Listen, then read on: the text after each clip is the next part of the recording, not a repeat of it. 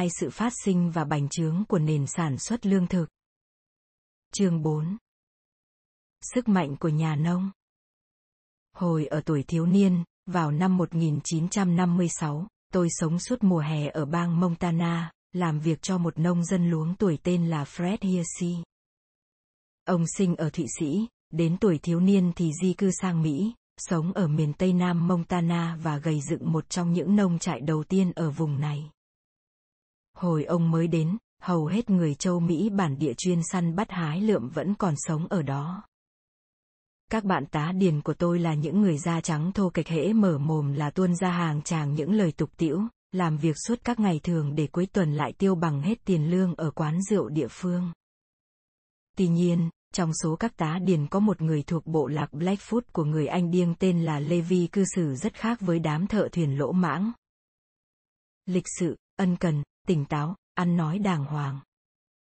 Ông là người Anh điêng đầu tiên mà tôi dành hầu hết thời gian bên cạnh, và tôi đâm ra khâm phục ông.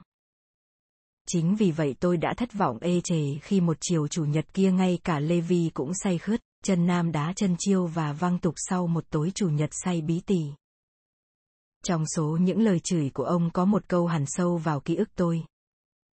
Mẹ kiếp nhà anh, Fred Hirschi, mẹ kiếp cái con tàu đã đưa anh từ Thụy Sĩ sang đây. Lời đó đã khiến tôi đau đớn ngộ ra rằng ở trường người ta vẫn dạy tôi cũng như bọn trẻ khác về cái gọi là công cuộc chinh phục hào hùng miền viễn Tây nước Mỹ nhưng đối với người Anh điên cái công cuộc đó thực chất là gì?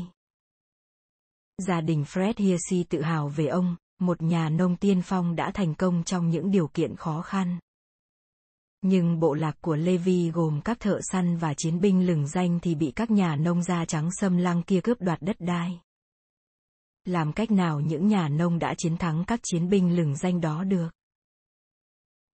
Suốt hầu hết quãng thời gian từ khi tổ tiên người hiện đại tách ra khỏi tổ tiên các loài vượn lớn, cách đây khoảng 7 triệu năm, mọi con người trên trái đất đều kiếm cái ăn hoàn toàn chỉ bằng cách hái lượm quả dại và săn bắt thú hoang, như bộ lạc Blackfoot vẫn làm vào thế kỷ 19. Chỉ trong vòng 1.000 năm trở lại đây một số dân tộc mới chuyển sang cái gọi là sản xuất lương thực, nghĩa là thuần hóa thú hoang và cây dại rồi ăn thịt thú nuôi và các cây trồng. Ngày nay, hầu hết các dân tộc trên thế giới tiêu thụ lương thực do chính họ làm ra hoặc do ai đó khác sản xuất cho họ. Với tốc độ thay đổi như hiện nay thì chỉ trong vài thập niên nữa số ít những bộ lạc săn bắt hái lượm còn sót lại sẽ từ bỏ cách sống của mình, sẽ tan rã hoặc diệt vong, qua đó hàng bao triệu năm con người gắn bó với lối sống săn bắt hái lượm rồi sẽ cáo chung. Mỗi dân tộc trên thế giới đạt tới sản xuất lương thực vào một thời điểm khác nhau vào thời tiền sử. Một số dân tộc, chẳng hạn người châu Úc bản địa, chẳng bao giờ đạt tới sản xuất lương thực cả. Trong số những dân tộc đã đạt tới sản xuất lương thực, một vài dân tộc như Trung Hoa cổ đại tự mình phát triển nền sản xuất lương thực mà không phụ thuộc vào ai, trong khi những dân tộc khác kể cả Ai Cập cổ đại thì tiếp thu sản xuất lương thực từ các dân tộc láng giềng. Song, như ta sẽ thấy, một cách gián tiếp, sản xuất lương thực là một điều kiện tiên quyết cho việc phát triển súng, vi trùng và thép. Vì vậy, những khác biệt địa lý dẫn đến dân tộc này hay dân tộc khác có chuyển thành nhà nông và nhà chăn nuôi hay không, nếu có thì vào thời gian nào, có thể lý giải một phần lớn tại sao số phận về sau của các dân tộc lại tương phản nhau đến vậy. Trước khi đi sâu vào 6 chương kế tiếp nhằm thấu hiểu xem những khác biệt về địa lý trong sản xuất lương thực đã phát sinh như thế nào, chương này sẽ lần theo những mối liên hệ chủ yếu mà qua đó sản xuất lương thực đã dẫn đến những ưu thế khiến Pizarro có thể bắt sống Atahualpa và dân tộc của Fred Hiesi có thể tước đoạt đất đai từ dân tộc của Levi. Liên kết đầu tiên là liên kết trực tiếp nhất. Càng có nhiều phương tiện chứa calorie ăn được thì càng có nhiều người hơn. Trong số các loài cây dại và thú hoang, chỉ có một thiểu số nhỏ là con người ăn được hoặc đáng cho họ săn bắt hay hái lượm. Hầu hết các loài đều vô dụng, chúng ta không thể dùng làm thức ăn, vì một hay một số những nguyên nhân sau. Không tiêu hóa được. Như vỏ cây, độc. Như bướm sâu bông tài hay nấm độc, giá trị dinh dưỡng thấp. Sứa, chế biến quá nhiều khê. Các loại hạt quá nhỏ, khó săn bắt. Ấu trùng của hầu hết côn trùng, hoặc săn bắt rất nguy hiểm. Như tê giác. Hầu hết sinh khối. Tức vật chất sống trên mặt đất nằm dưới dạng gỗ và lá mà phần lớn không thể tiêu hóa được đối với con người bằng cách chọn và nuôi trồng các loài cây và thú mà chúng ta ăn được, sao cho chúng bao hàm 95% chứ không phải 0,1% sinh khối trên một hecta đất, chúng ta có lượng calorie ăn được lớn hơn nhiều trên mỗi hecta. Kết quả là, nếu chăn nuôi gia súc và làm nông, một hecta có thể nuôi sống nhiều người hơn tiêu biểu là nhiều hơn từ 10 đến 100 lần so với săn bắt hái lượm. Sức mạnh của những con số trần trụi này chính là lợi thế quân sự đầu tiên trong nhiều lợi thế quân sự của những bộ lạc sản xuất lương thực so với các bộ lạc săn bắt hái lượm. Hình 4.1 các nhân tố ảnh hưởng đến những mẫu hình chung của lịch sử sơ đồ chuỗi nhân quả dẫn tới các nhân tố trực tiếp. Như súng, vi trùng và thép cho phép một số dân tộc đi chinh phục những dân tộc khác, cho đến những nhân tố tối hậu. Như hướng trục của các lục địa, Chẳng hạn, các bệnh truyền nhiễm đa dạng của con người đã tiến hóa ở những khu vực nơi có nhiều loài cây và thú hoang dã thích hợp cho sự thuần hóa, một phần bởi các cây trồng và vật nuôi sinh ra từ đó đã giúp nuôi sống những quần thể người đông đúc nơi mà bệnh truyền nhiễm có thể duy trì, một phần bởi các căn bệnh đã tiến hóa từ những vi trùng của bản thân các loài thú đã được thuần hóa. Ở những xã hội loài người có sở hữu gia súc, các loài gia súc nuôi được nhiều người hơn bằng bốn cách khác nhau, cung cấp thịt, sữa, phân bón, kéo cày. Trước hết và một cách trực tiếp nhất, gia súc trở thành nguồn chính cung cấp protein động vật cho xã hội thay vì thú hoang. Chẳng hạn, ngày nay, người Mỹ có xu hướng nhận nguồn protein động vật chủ yếu từ bò, lợn, cừu và gà, trong khi thịt thú hoang chẳng hạn thịt nai chỉ là món xa xỉ ít khi đụng tới. Ngoài ra, một số loài gia súc lớn được dùng làm nguồn cung cấp sữa và sản phẩm từ sữa như bơ, phó mắt, sữa chua. Các loài hữu nhũ cho sữa bao gồm bò, cừu, dê, ngựa, tuần lộc, trâu, bò dắc, lạc đà Ả Rập và lạc đà Bắc Chiền. Bằng cách đó, trong suốt cuộc đời mình các loài hữu nhũ này cho ta nhiều calorie hơn gấp mấy lần so với nếu ta chỉ giết chúng mà ăn thịt. Các loài gia súc hữu nhũ lớn cũng tương tác với các loại cây trồng theo hai cách để nâng cao năng suất cây trồng. Trước hết, như bất kỳ người làm vườn hoặc làm nông nào ngày nay vẫn biết qua kinh nghiệm, năng suất cây trồng có thể nâng cao đáng kể nếu được bón phân chuồng. Thậm chí dù ngày nay ta có phân bón tổng hợp do các nhà máy hóa chất sản xuất, nguồn phân bón chính cho cây trồng ở hầu hết các xã hội hiện đại vẫn là phân súc vật, đặc biệt là bò, song ngoài ra còn có bò yak và cừu. Phân xúc vật còn có giá trị làm nguồn chất đốt ở các xã hội truyền thống. Ngoài ra, gia súc hữu nhũ còn tương tác với cây trồng để nâng cao năng suất lương thực bằng cách kéo cày, nhờ đó con người có thể cày cấy những mảnh đất mà trước đây không mang lại hiệu quả cao trong trồng trọt. Các loài vật kéo cày gồm bò, ngựa, trâu, bò Bali và loài lai giữa bò thường với bò giác. Sau đây là một ví dụ về giá trị của chúng. Những nhà nông tiền sử đầu tiên ở Trung Âu, cái gọi là nền văn hóa Linear bankeremic phát sinh khoảng trước 5.000 năm trước công nguyên một chút, chỉ bó hẹp ở những vùng đất đủ mềm để có thể cày cấy bằng những cây gậy chọc cầm tay. Chỉ hơn 1.000 năm sau, khi xuất hiện cày do bò kéo, các nông dân đó mới có thể mở rộng canh tác ra những vùng đất rắn rộng hơn nhiều. Tương tự, các nông dân châu Mỹ bản địa ở vùng đồng bằng lớn Bắc Mỹ vốn đã trồng trọt ở các thung lũng sông, nhưng canh tác trên đất rắn ở vùng cao thì phải đợi đến khi người châu Âu di cư sang vào thế kỷ 19 đem theo chiếc cày do gia súc kéo. Trên đây là những cách trực tiếp mà qua đó việc thuần hóa cây trồng và vật nuôi dẫn đến sự gia tăng dân số loài người nhờ cung cấp được nhiều lương thực hơn so với lối sống săn bắt hái lượm. Còn có một cách gián tiếp hơn, ấy là hệ quả của lối sống định cư vốn trở nên cần thiết khi người ta chuyển sang sản xuất lương thực. Trong các xã hội săn bắt hái lượm, người ta thường xuyên di chuyển để tìm lương thực hoang dã, nhưng các nhà nông thì phải thường xuyên sống ở gần ruộng vườn mình. Việc cư trú cố định còn góp phần làm tăng mật độ dân số bằng cách cho phép rút ngắn khoảng cách giữa những lần sinh một bà mẹ săn bắt hái lượm đang chuyển trại đi nơi khác thì chỉ có thể mang theo một đứa con bởi còn phải đèo bòng bao nhiêu thứ đồ lình kình khác. bà ta không thể sinh thêm một đứa nữa chừng nào đứa trước chưa thể đi đủ nhanh để theo kịp bầy đoàn chứ không tụt lại đằng sau. Trên thực tế, các bộ lạc săn bắt hái lượm du cư chủ động sinh con cách 4 năm một đứa bằng các biện pháp như kéo dài thời gian cho con bú nhằm làm mất kinh. Lactational amenorrhea, tiết dục, giết trẻ em và phá thai. Ngược lại, những người định cư, do không bị ràng buộc vì chuyện mang con cái theo trên đường du cư, có thể sinh bao nhiêu con cũng được miễn là đủ sức nuôi ăn. Khoảng cách giữa hai lần sinh đối với nhiều dân tộc làm nông là khoảng 2 năm, bằng một nửa so với các dân tộc săn bắt hái lượm. Tỷ suất sinh cao hơn ở những người sản xuất lương thực, cùng với khả năng nuôi được nhiều người hơn trên một hecta, cho phép họ đạt mật độ dân số cao hơn nhiều so với những người săn bắt hái lượm. Một hệ quả riêng biệt của lối sống định cư là nó cho phép người ta tích trữ lương thực thặng dư, bởi việc tích trữ sẽ là vô nghĩa nếu người ta không cư trú ngay gần đó đặng canh chừng chỗ lương thực dự trữ. Tuy một số dân tộc săn bắt hái lượm du cư thỉnh thoảng cũng có thể để dành lương thực đủ ăn không chỉ trong vài ngày, song một phần thặng dư này chẳng có ích gì lắm đối với họ vì họ không thể bảo vệ nó. Nhưng lương thực dự trữ là rất quan trọng để có thể nuôi những người làm các công việc chuyên môn ngoài sản xuất lương thực, mà số này thì nhất định rất đông. Chính vì vậy mà các xã hội săn bắt hái lượm ít có hoặc hoàn toàn không có các chuyên gia toàn thời gian như vậy, những người này chỉ xuất hiện đầu tiên ở các xã hội định cư. Hai loại chuyên gia như vậy là vua và quan lại. Các xã hội săn bắt hái lượm có xu hướng tương đối bình đẳng, không có quan lại chuyên nghiệp và tù trưởng cha truyền con nối, có tổ chức chính trị quy mô nhỏ ở cấp độ 7 người hay bộ lạc. Đó là do tất cả những người săn bắt hái lượm đủ sức khỏe đều có nghĩa vụ dành hầu hết thời gian cho việc tìm lương thực.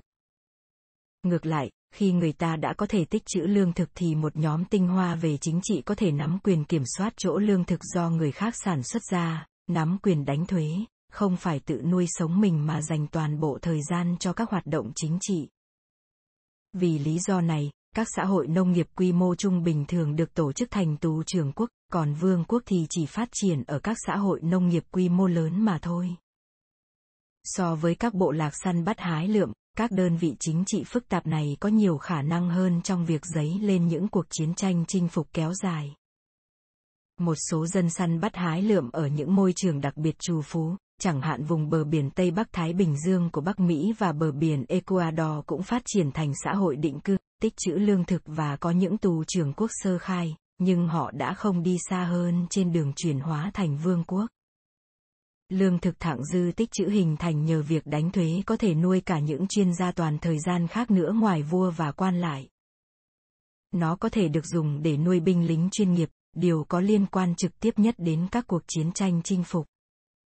Đó là nhân tố quyết định trong việc đế quốc Anh rốt cuộc đã đánh bại người bản địa Maori ở New Zealand dù họ có vũ trang đầy đủ. Tuy người Maori cũng giành được vài chiến thắng oanh liệt nhưng đấy chỉ là tạm thời, họ không duy trì nổi một đội quân thường trực trên chiến địa và rốt cuộc cũng bị làm hao mòn bởi 18.000 quân chuyên nghiệp của Anh.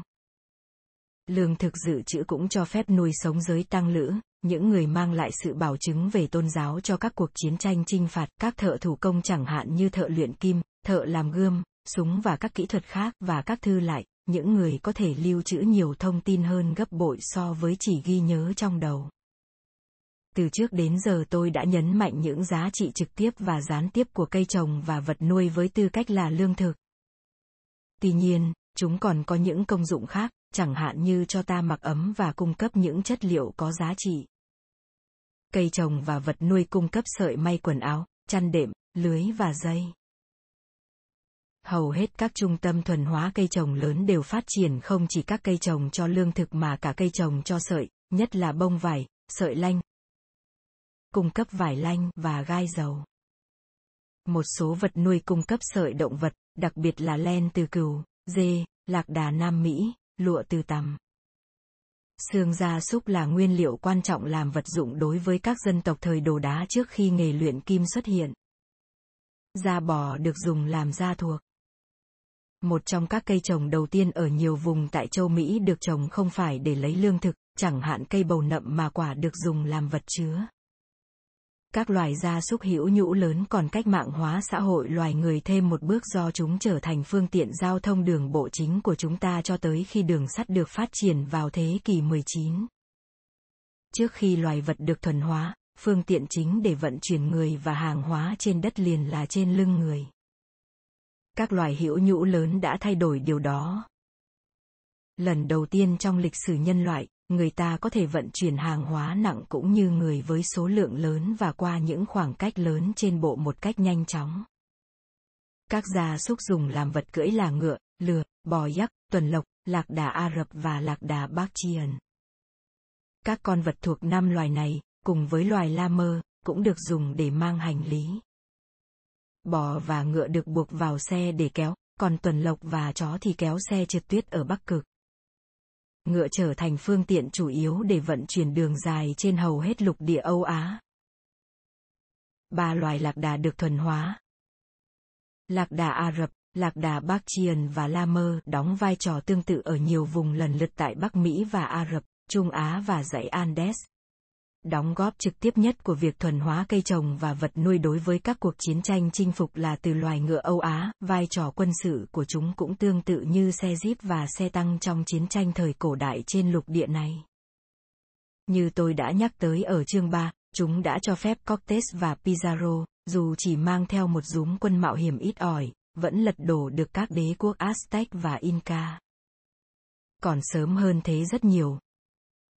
Khoảng 4.000 năm trước công nguyên, khi người ta còn cưỡi ngựa không có yên cương, ngựa có thể đã là nhân tố quân sự trọng yếu khi những người nói các ngôn ngữ ân nâu bành trướng về phía tây từ vùng đất nay là Ukraine.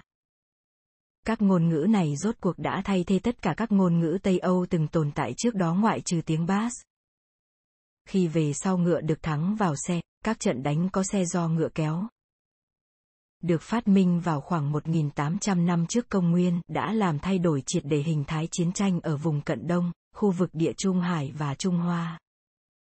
Chẳng hạn, vào năm 1674 trước công nguyên, ngựa thậm chí còn cho phép một dân tộc ngoại bang, người Hyksos, chinh phục nước Ai Cập mà lúc bấy giờ chưa có ngựa, rồi tạm thời chiếm ngôi hoàng đế Ai Cập.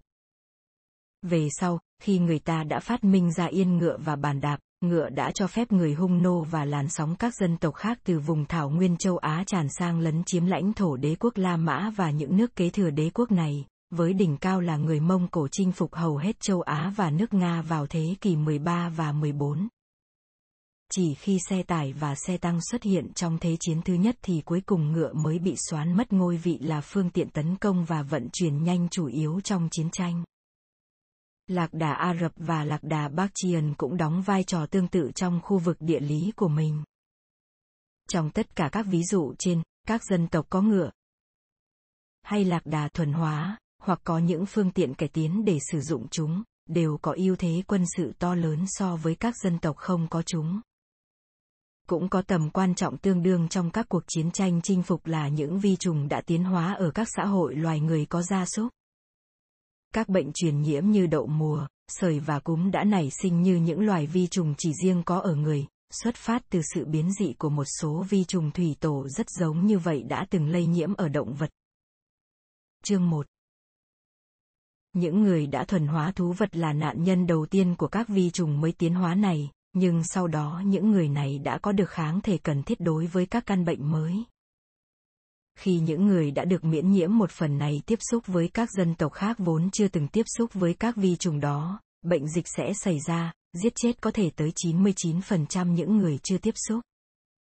Vậy là, các vi trùng mà về sâu xa bắt nguồn từ các loài vật thuần hóa đã đóng vai trò quyết định trong việc người châu Âu chinh phục người châu Mỹ bản địa, người châu Úc, người Nam Phi và cư dân hải đảo Thái Bình Dương. Nói ngắn gọn, việc thuần hóa cây trồng và vật nuôi có ý nghĩa lớn hơn nhiều chứ không chỉ mang lại nhiều lương thực hơn và cho phép nâng cao dân số. Thặng dư lương thực có được nhờ cây trồng và vật nuôi, cũng như ở một số khu vực các phương tiện vận chuyển do súc vật kéo để vận chuyển lương thực thặng dư đó, đã là điều kiện tiên quyết để có những xã hội định cư, tập trung hóa về chính trị, phân chia giai tầng về xã hội, phức tạp về kinh tế và cách tân về công nghệ. Vì vậy, cuối cùng thì việc có cây trồng và vật nuôi thuần hóa đã giải thích vì sao các đế quốc, chữ viết và vũ khí bằng thép đã phát triển sớm nhất ở Âu Á, phát triển muộn hơn hoặc hoàn toàn không phát triển ở các châu lục khác. Việc sử dụng ngựa và lạc đà trong quân sự, cũng như sức mạnh giết người của các vi trùng phát sinh từ vật nuôi, đã hoàn tất danh mục những mối liên quan chủ chốt giữa sản xuất lương thực với chiến tranh chinh phục, điều mà chúng ta sẽ khảo sát sau đây.